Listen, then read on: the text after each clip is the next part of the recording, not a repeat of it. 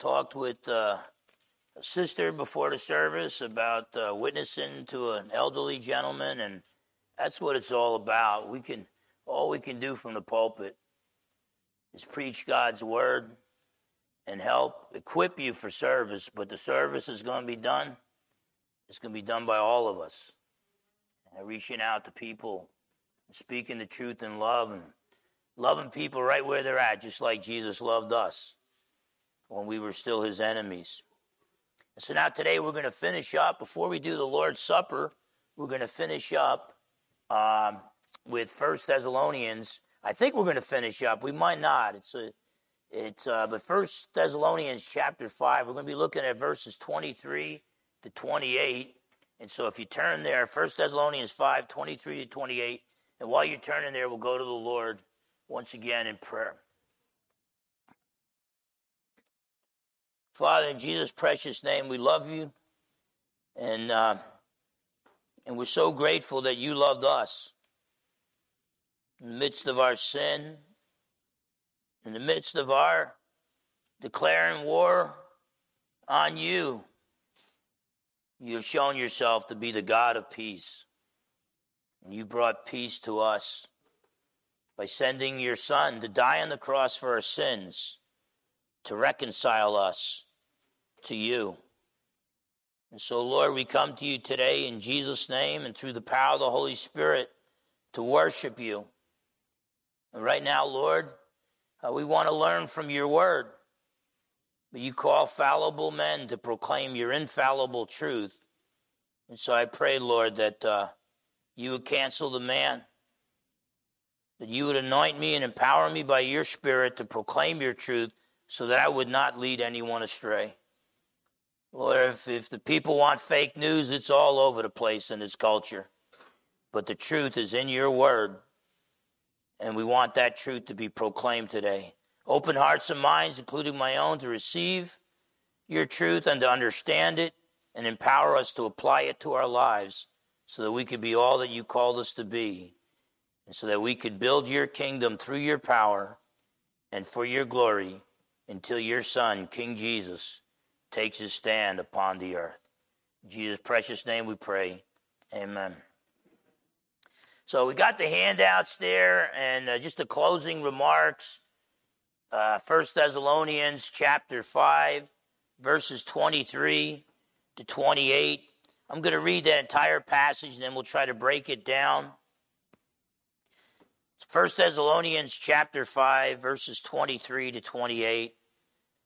Now may the God of peace may the God of peace himself sanctify you completely, set you apart completely. And may your whole spirit, soul and body be preserved blameless at the coming of our Lord Jesus Christ. He who calls you is faithful, who also will do it. Brethren, pray for us. Greet all the brethren with a holy kiss. I charge you by the Lord that this epistle be read to all the holy brethren. The grace of our Lord Jesus Christ be with you. Amen. And so here, verse 23 now may the God of peace himself sanctify you completely. May your whole spirit, soul, and body be preserved blameless at the coming of our Lord Jesus Christ. That's what we want. We, we want to lead people to Christ. We want to come to Christ's salvation ourselves, okay? And hopefully everybody here is saved. Hopefully we're all trusting in Jesus alone for salvation and recognizing their salvation in no one else, okay? But we want more than just to be born again and be saved. We want to grow in the Lord. We want to be set apart completely and be made blameless and be seen blameless at the day when our Lord Jesus Christ returns. And that's a journey we're on. None of us are going to be fully perfect. Hopefully, we'll surrender our outward behavior to the Lord and, and our words and our attitude, but eventually it's got to get down to the thoughts and our hearts. And until Jesus comes back, we won't be perfect, but we want and long for that day when we have full sanctification, we're fully set apart, and the total presence of sin is removed from us, and God completed the work that He starts in us and will be glorified and have our resurrection bodies, our mortal bodies, will be put on immortality. And so may the God of peace set us apart completely for God's will. That's why it's our job not just to lead people to Christ, but to disciple them, make disciples of all nations. And so we don't want to just lead somebody to Christ and then leave them hanging. We want to get them plugged into a Bible believing, Bible preaching church. We want to disciple them. We want to come alongside and be their spiritual fathers, be their spiritual mothers. And uh, but Paul says now, may the God of peace himself sanctify or set you apart completely. We want to be completely set apart for God's purposes.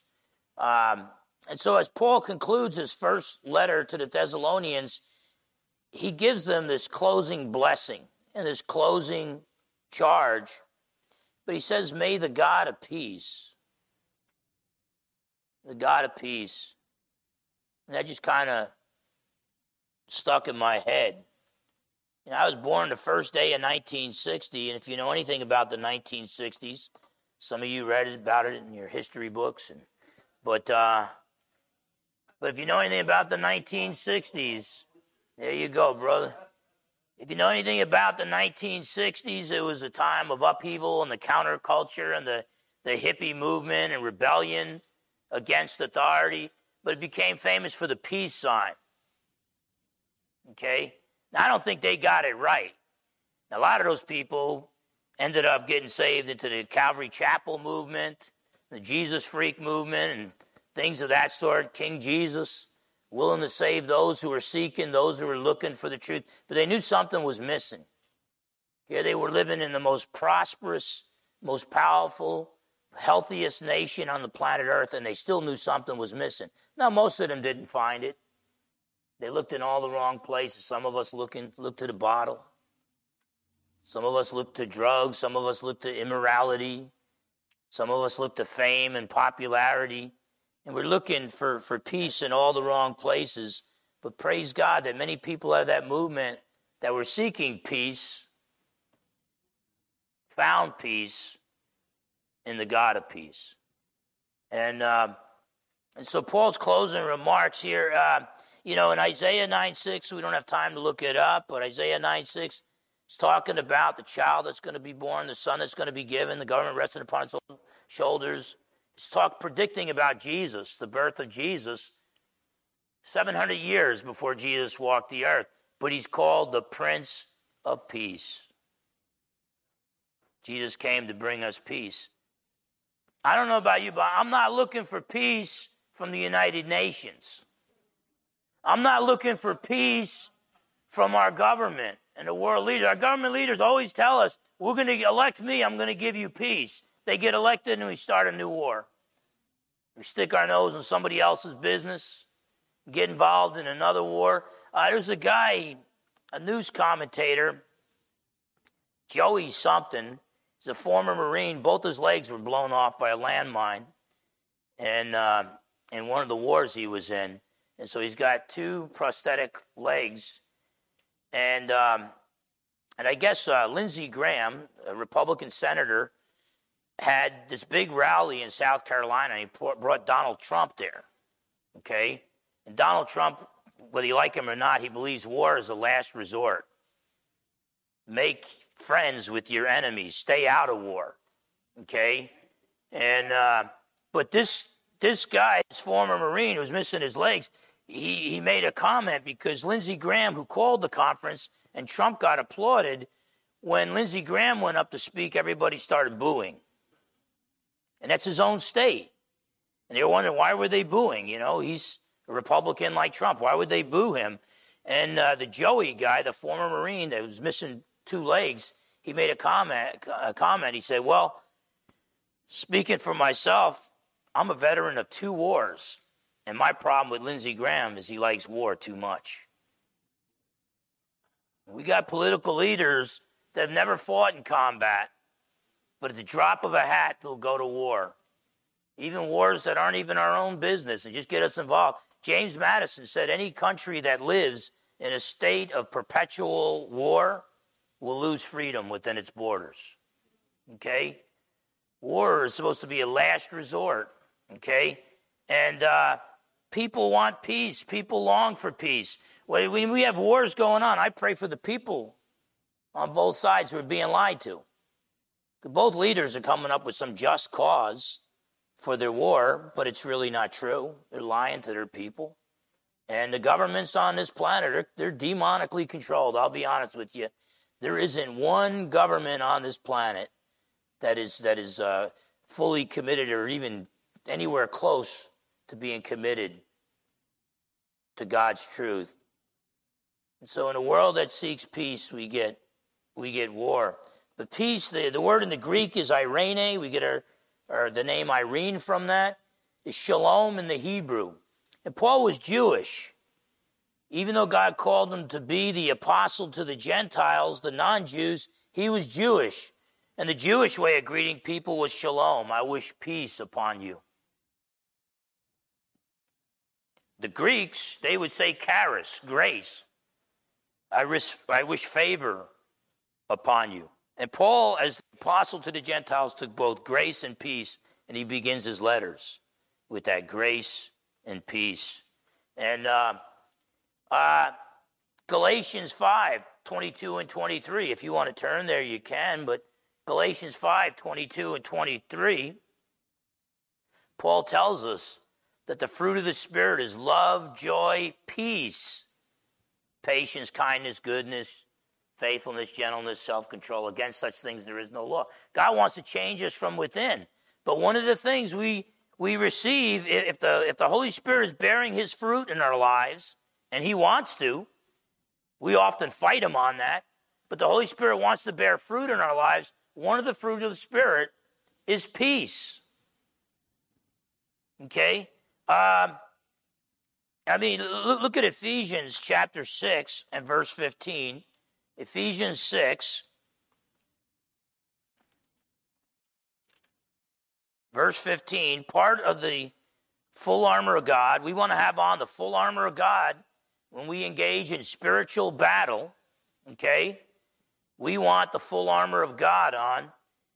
Uh, but the shoes, when it comes to the full armor of God, in Ephesians 6, verse 15, and having shod your feet with the preparation of the gospel, the gospel is the good news, the gospel of peace. Peace. In a world of conflict, there is a peace. There is true peace, but that comes through Jesus. And so we are to be people who proclaim the good news of peace. We don't always do a good job at it. Sometimes we're very hypocritical and we sound like we're just looking to pick fights with everybody, but we're the ones who want to bring true peace into each situation. Um, look at Romans 5 1. Paul's letter to the Romans. Chapter 5 and verse 1.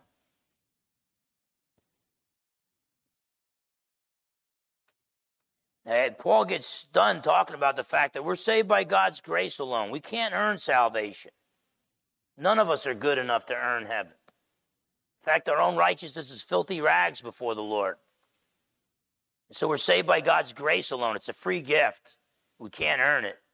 Through faith alone, in Jesus alone. After teaching that, Paul says, Therefore, having been justified, having been declared righteous by God, having been saved by God, therefore, having been justified by faith, what do we have?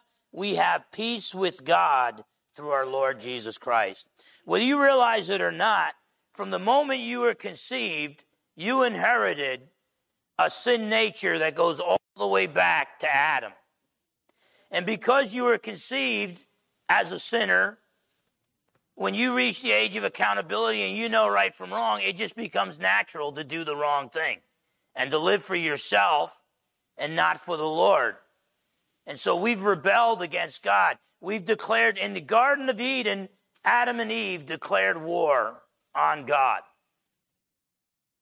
And that's why God the Father sent his Son, the Lord Jesus, to make peace, to reconcile us to God. You know, the Lord Jesus died on the cross for our sins, rose from the dead to conquer death for us. The Holy Spirit draws us, okay? But to find peace with God, it's by God's grace alone, through faith alone, in Jesus alone. So when Paul talks about peace, one of the aspects is through God, through salvation, through the work of the Lord Jesus, we have peace with God. Now, he also talks about the fact that we could have peace with man. But this peace with God first, this is the most important. You're never going to have true peace with your fellow man unless you first have peace with God. Okay? You got to love God with everything you got and then love your neighbor as yourself. By making peace with God through the power of the Holy Spirit and the work of the Lord Jesus Christ, the death and resurrection of Christ, once we have peace with God, it enables us and empowers us through the power of the Holy Spirit to represent the God of peace. Yahweh Shalom, the God of peace. And so we can be like in the Sermon on the Mount where it says, Blessed are the peacemakers. Okay? Now, the media wants us to, to portray us as intolerant bigots. You know, the whole culture wants to sin and do all kinds of garbage that God's word says don't do. And because we say, well, you know, it's kind of none of my business what you do, but if you're asking my opinion, it is a sin all of a sudden we're the intolerant bigots. We're the problem. If we could just get rid of these Christians, we'll solve all the problems. In reality, we're the peacemakers. And we need to act that way. When you go to, yesterday I went to, to Fred Meyer's, okay? You go to Fred Meyer's, you go to Walmart, you go to a restaurant, you go to the bank, you go to the post office. You're representing the God of peace. Okay?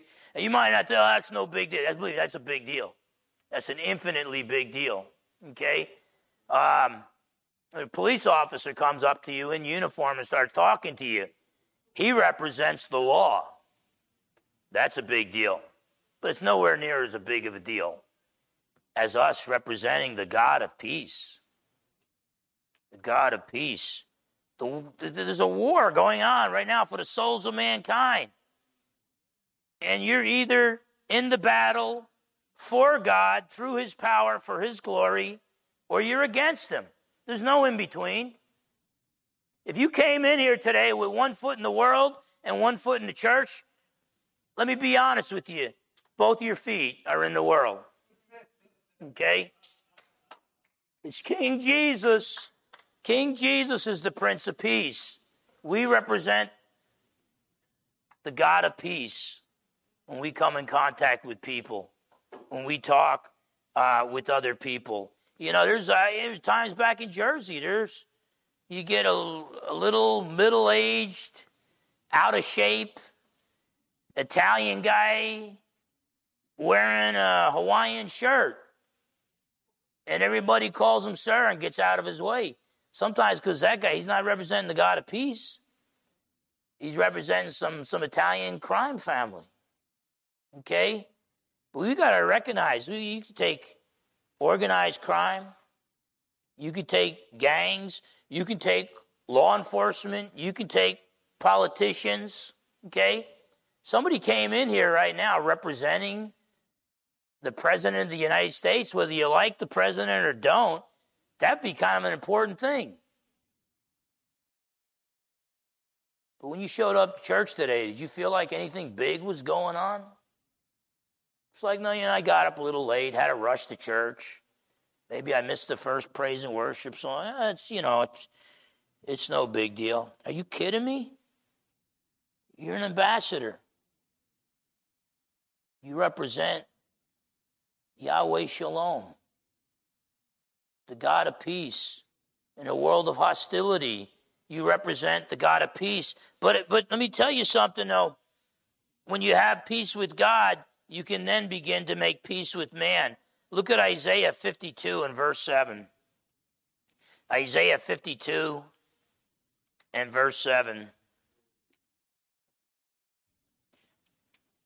You know, as you know, when Paul closes or starts a letter, it's like, man, how can I preach this, man? You know, but then you start thinking about the words and what Paul's saying.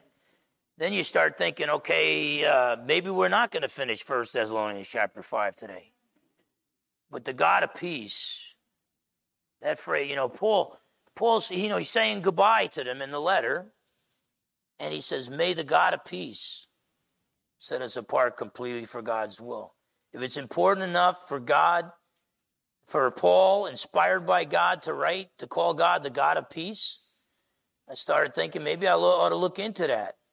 But the God of peace, being in harmony in relationships with God with others, harmony between nations is peace, and even peace within yourself. So much of our sin is because we're at war with ourselves. We don't like the way things are going. Turn to the bottle, we turn to drugs, we turn to immorality. We're at war with ourselves and have psychological problems and emotional problems. Well, not only through Jesus can we have peace with God and peace with others, we could also have peace within ourselves. You know, sometimes, you know, I, I had a mom, God bless her, but full blooded Italian from Newark, Angelina Minichino, who married a Portuguese named Joe Fernandez. And she'd always she'd get, she'd get to yelling at me and throwing plates at me and and um, she used to tell me over and over again, "You're going to grow up to be a failure, just like your father." And um, over and over again, I would hear that. The good thing was, my father wasn't a failure. He was the greatest man that I ever knew. Okay? Now, he wasn't rich, and that kind of disappointed my mother. Okay?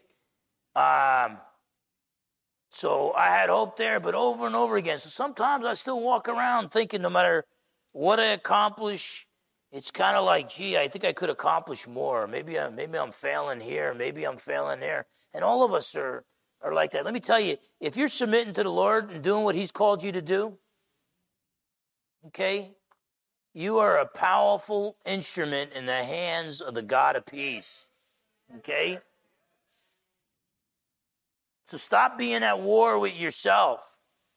Be, be all that God called you to be, and then be content and be satisfied with serving God. Now, yes, God calls us to higher ground, so we press on. Okay? Yesterday, me and Pat, we recorded for the Philadelphia radio station, we recorded 65 one minute shows and then five 15 minute shows.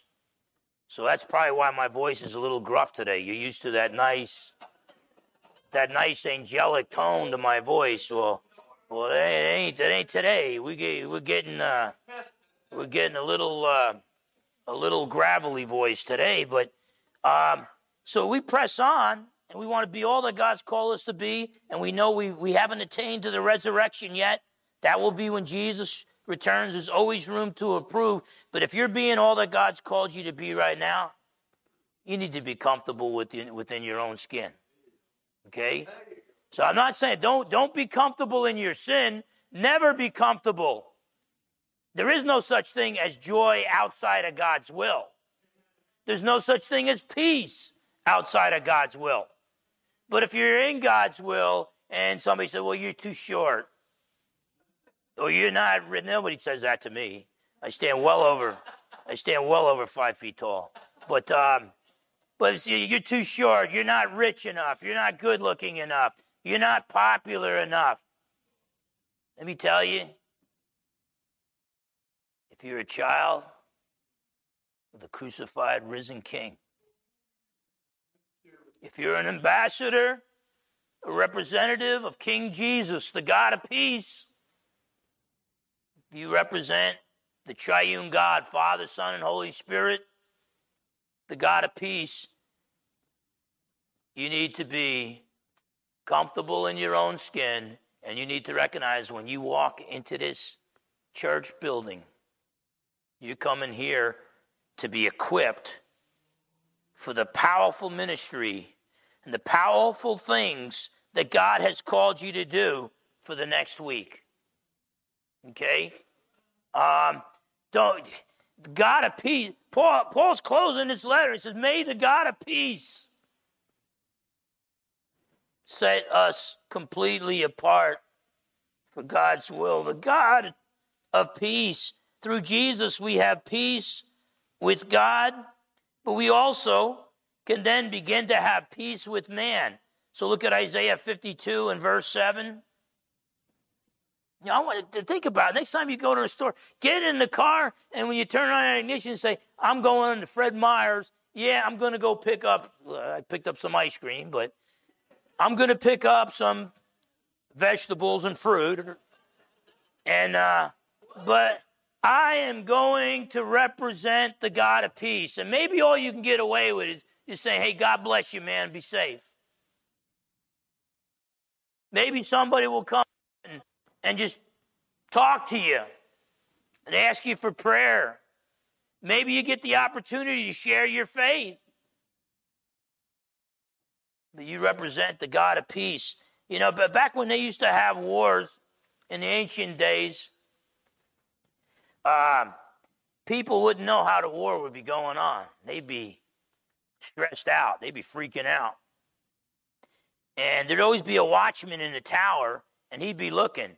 Because the way they got news back then, forget about FedEx, UPS, the internet, emails, they didn't have that. They had these real skinny guys who can run for 50 miles, you know, two times a marathon. And then these guys would run to report whether the battle was going good or it was going bad. They'd report victory, but they'd also report defeat. And you could tell, the watchman could tell by the way the guys ran, could tell by their feet whether or not things were going well. Because the watchmen who were coming saying, We won the battle, and we bring good news of peace, they had happy feet. Okay? Sometimes I'm in Fred Meyer's or Walmart and I don't think I got happy feet. And people can see me, Bill, keep the laughing down there.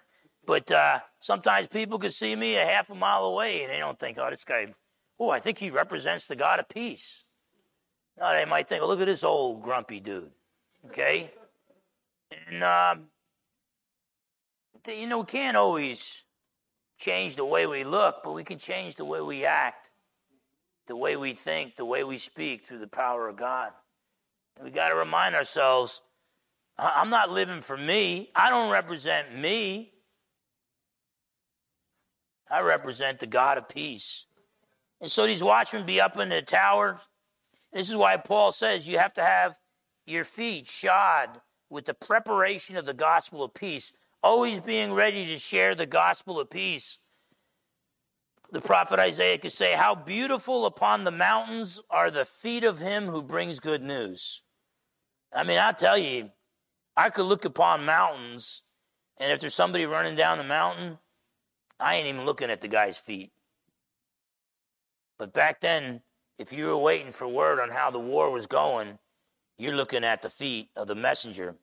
How beautiful upon the mountains are the feet of him who brings good news, who proclaims peace, who brings glad tidings of good things, who proclaims salvation, who says to Zion, says to Israel, Your God reigns. Now you might look at that verse and say, well, that's kind of spectacular, and that was really interesting back then. But I'm telling you, if you understand what I'm saying right now, if you understand what Paul's saying by calling our God the God of peace and calling us his ambassadors, his representatives, his children, if you understand that, you see in Isaiah 52 7, it's not just talking about them, it's talking about you. It's talking about me. We, we need to have beautiful feet and bring good news and proclaim peace. I don't feel like that guy when I walk into Fred Meyer's, but I am that guy. Now, by the grace of God, I'll be that guy. I'll act like that guy and wish God's blessings upon people and tell them to be safe and share with them the love of Jesus and whatever little opportunity I have. And hopefully, as we plant seed, hardened hearts will be melted through the power of the Holy Spirit and we'll be given opportunities to share our faith with others. But we represent the God of peace. Now, look what uh, Paul says in 1 Timothy chapter 2. 1 Timothy chapter 2, verses 1 and 2. 1 Timothy chapter 2, 1 and 2. So, so God is the God of peace. Through God, through the work of the Lord Jesus Christ, God the Son become a man who died on the cross and rose from the dead to conquer death for us. Through the Lord Jesus, we have peace with God. But that also enables us to have peace with our fellow man.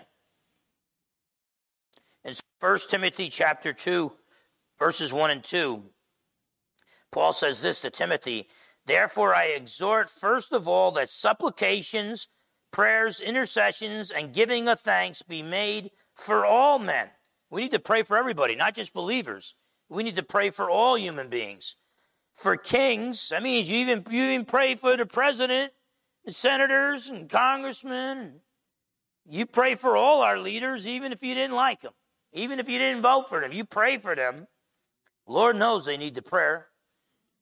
You pray for all men, for kings and all who are in authority. Why? That we may lead a quiet and peaceable life in all godliness and reverence. So, Paul is saying the God of peace has called you to not only have peace with him, but to pray for and to seek peace with your neighbor, to seek peace with all men. And so we should be praying that the government not be a nanny state and control every aspect of our lives, but that the government and our leaders just protect our human rights so we can lead a quiet and peaceable life. Now, keep in mind who's writing this. The Apostle Paul is writing this. You realize, Paul, Paul's like, man, I really want a life of peace.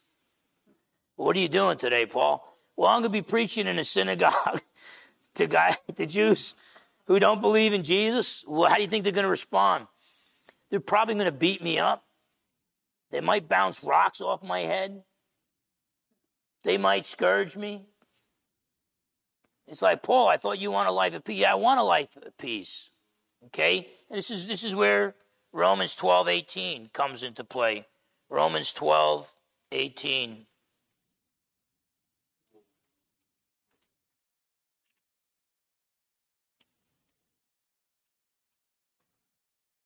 Romans chapter 12.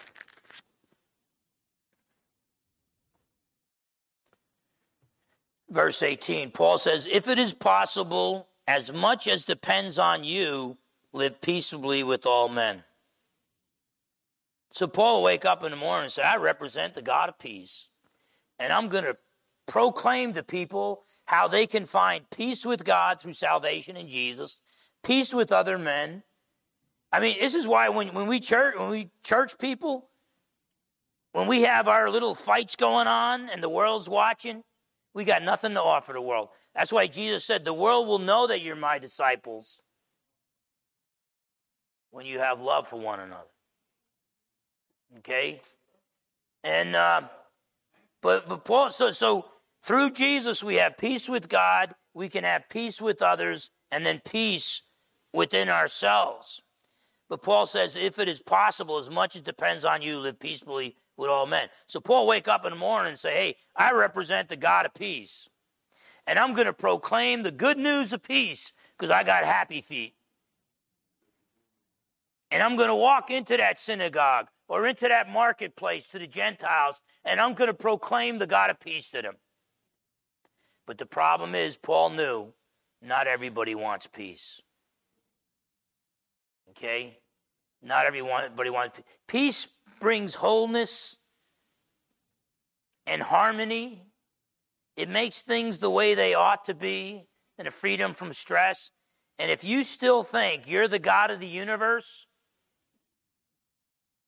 that's not harmony. That's distortion. That's corruption of reality. So we're peacemakers, but we got to understand not everybody wants peace. Now, King Jesus will bring peace to the planet Earth when he returns. Until that point, we represent the God of peace, but we recognize that not everybody's looking for peace. And then look at Psalm 119, 165. Psalm 119.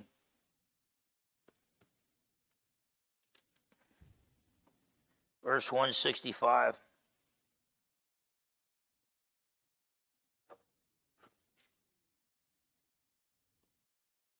The psalmist says this Great peace have those who love your law. If you love God's word, you have great peace, and nothing causes them to stumble. We want to be all that God's called us to be. We want to live successful, prosperous lives in the eyes of God, not in the eyes of man. God doesn't judge you by your bank account.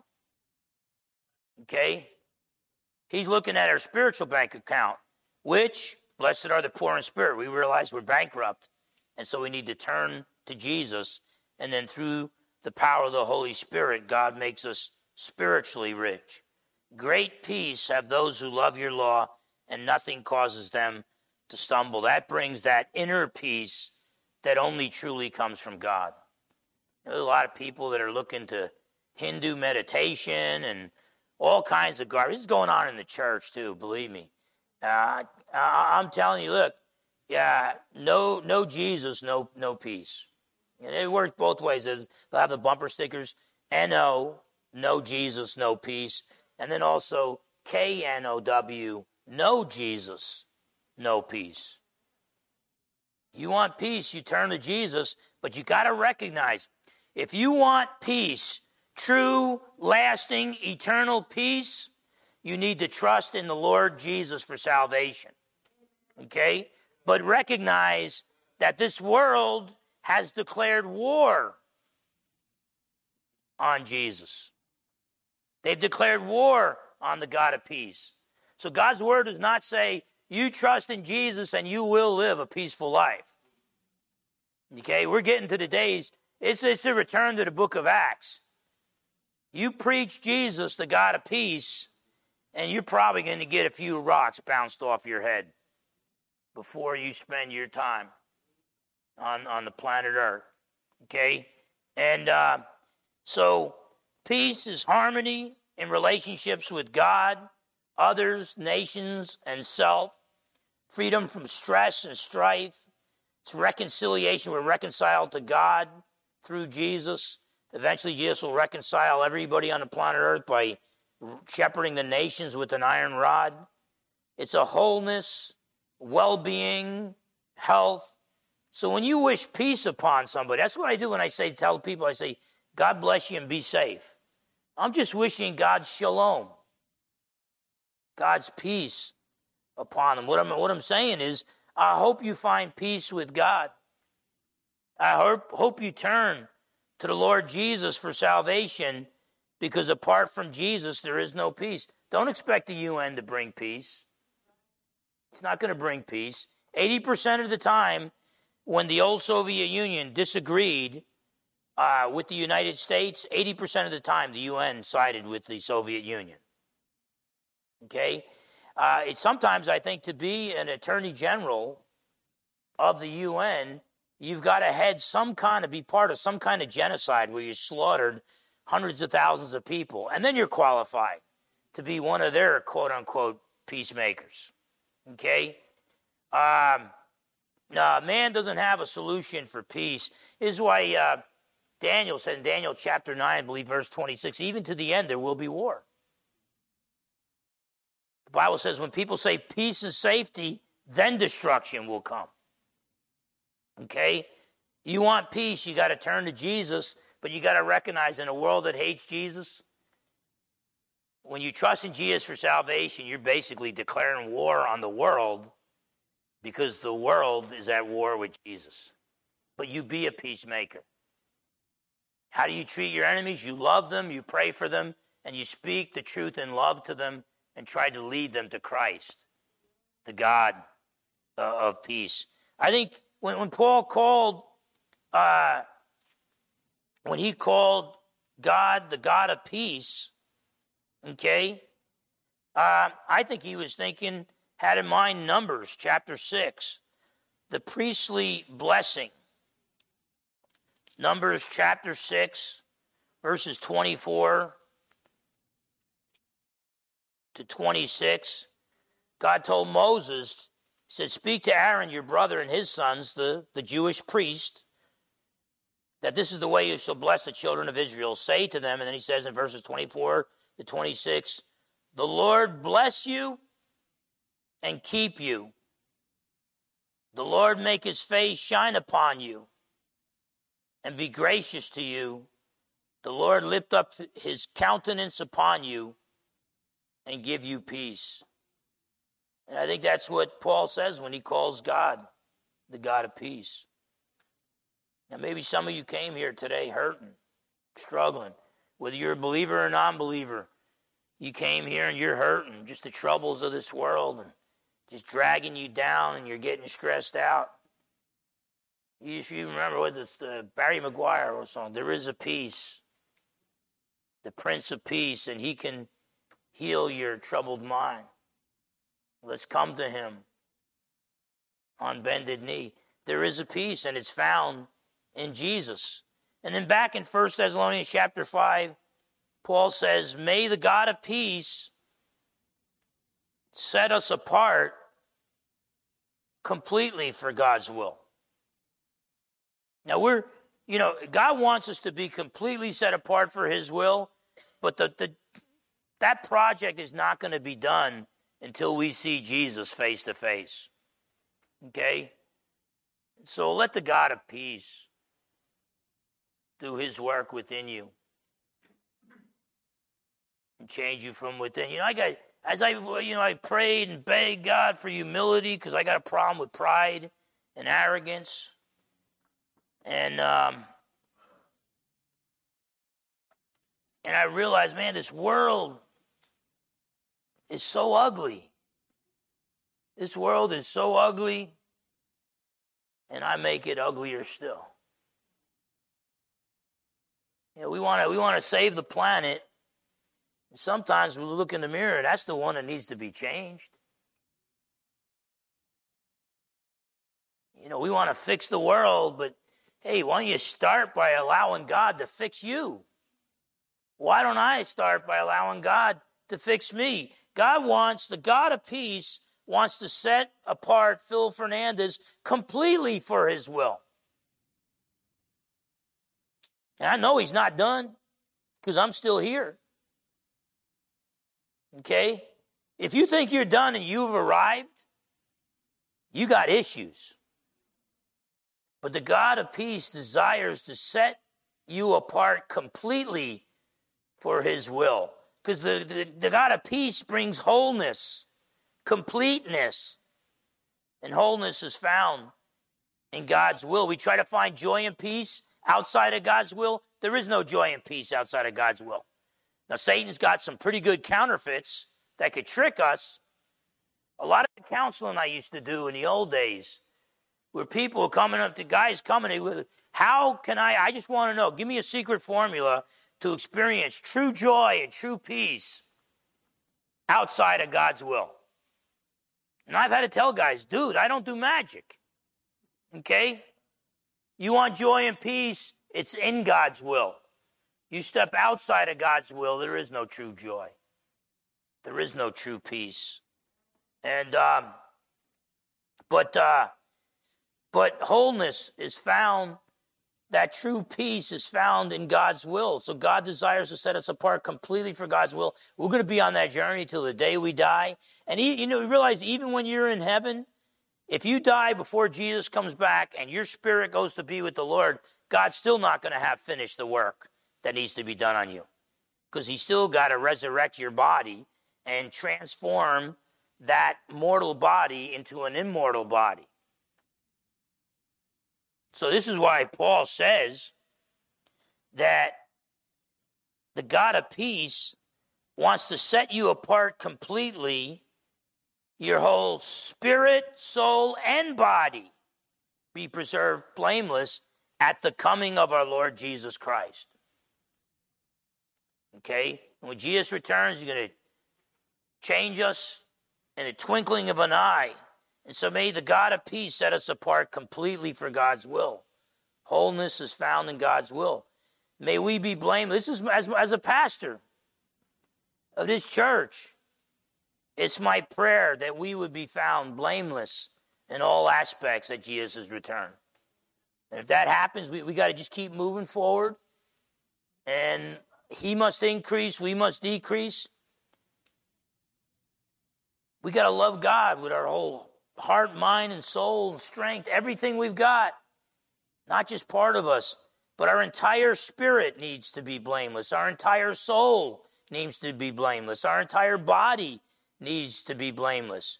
The spirit, when it's talking about the non material aspect of man called the spirit, it's talking about that aspect of man which enables us to worship God. Now, when we're spiritually dead, we worship false gods or we worship, ourselves. Well, God wants you to worship Him in spirit and truth, John 4 24 says. God wants you to have peace and be blameless in your entire spirit. In your soul, that's your intellect, your emotions, and your will. God wants you to be blameless in your intellect, emotions, and your will. Okay?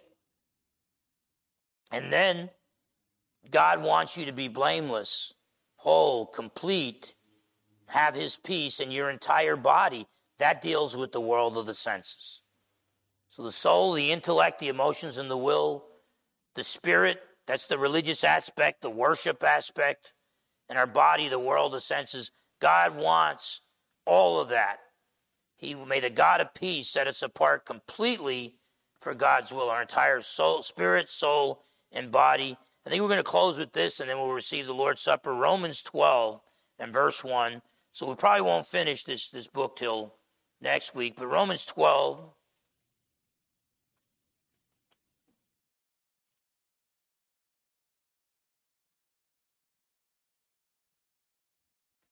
And verse 1 I beseech you, therefore, brethren, I beseech you, therefore, brethren, by the mercies of God, that you present your bodies a living sacrifice holy, acceptable to God, which is your reasonable service. I think we're going to read the next verse as well. But Paul's saying, your body, you got to take care of your body, but your body needs to be a living sacrifice to the Lord. Your your bodily strength, your body, you you want even when you rest, you say, "Look, I'm resting my body because I represent the God of peace." And Paul says, "And do not be conformed." That means don't be outwardly conformed to the pattern of the world, but be inwardly transformed by the renewing of your mind, by studying God's word and prayer. Allow God to change you from within. If you allow your mind to be renewed, guess what? That's going to impact how you use your body in the world of the senses on the planet Earth. And do not be conformed to this world, but be transformed by the renewing of your mind, that you may prove what is that good and acceptable and perfect will of God. And so, Paul, in his closing here, we've got more things to talk about next week here to finish up this book.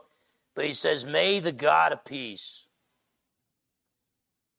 Yahweh Shalom, may the God of peace set us apart completely for his will our entire spirit, our entire soul, our entire body. Okay? Now, You might say, well, Pastor Phil, that's a lot. Yeah, it's, it's so, so much a lot, it's all. God doesn't want part of you, He wants all of you. Okay? Even when we work out, we should be working out. Paul says that he disciplines his body so that he can serve the Lord. Uh, when we rest, we should rest so that we can represent the King and represent the God of peace. You might say, well, Pastor Phil, that's a lot. It seems like too much. Hey, God commands us to do things that we are not able to do in our own strength.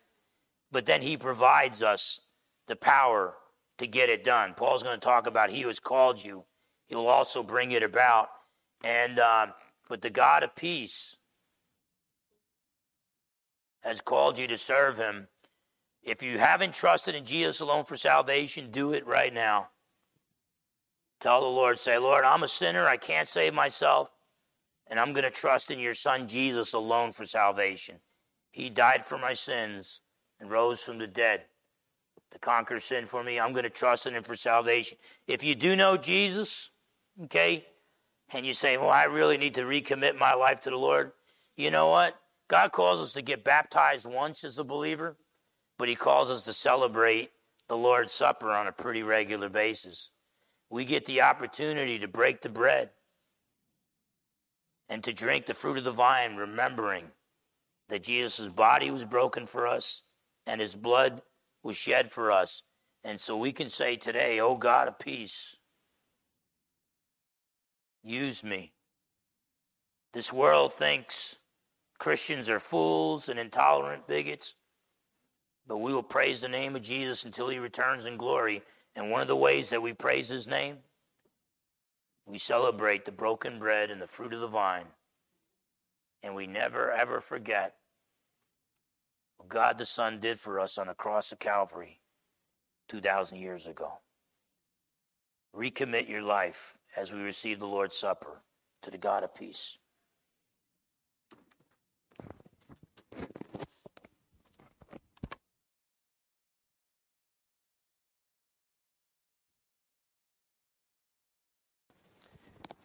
Our ushers could pass out the elements, please.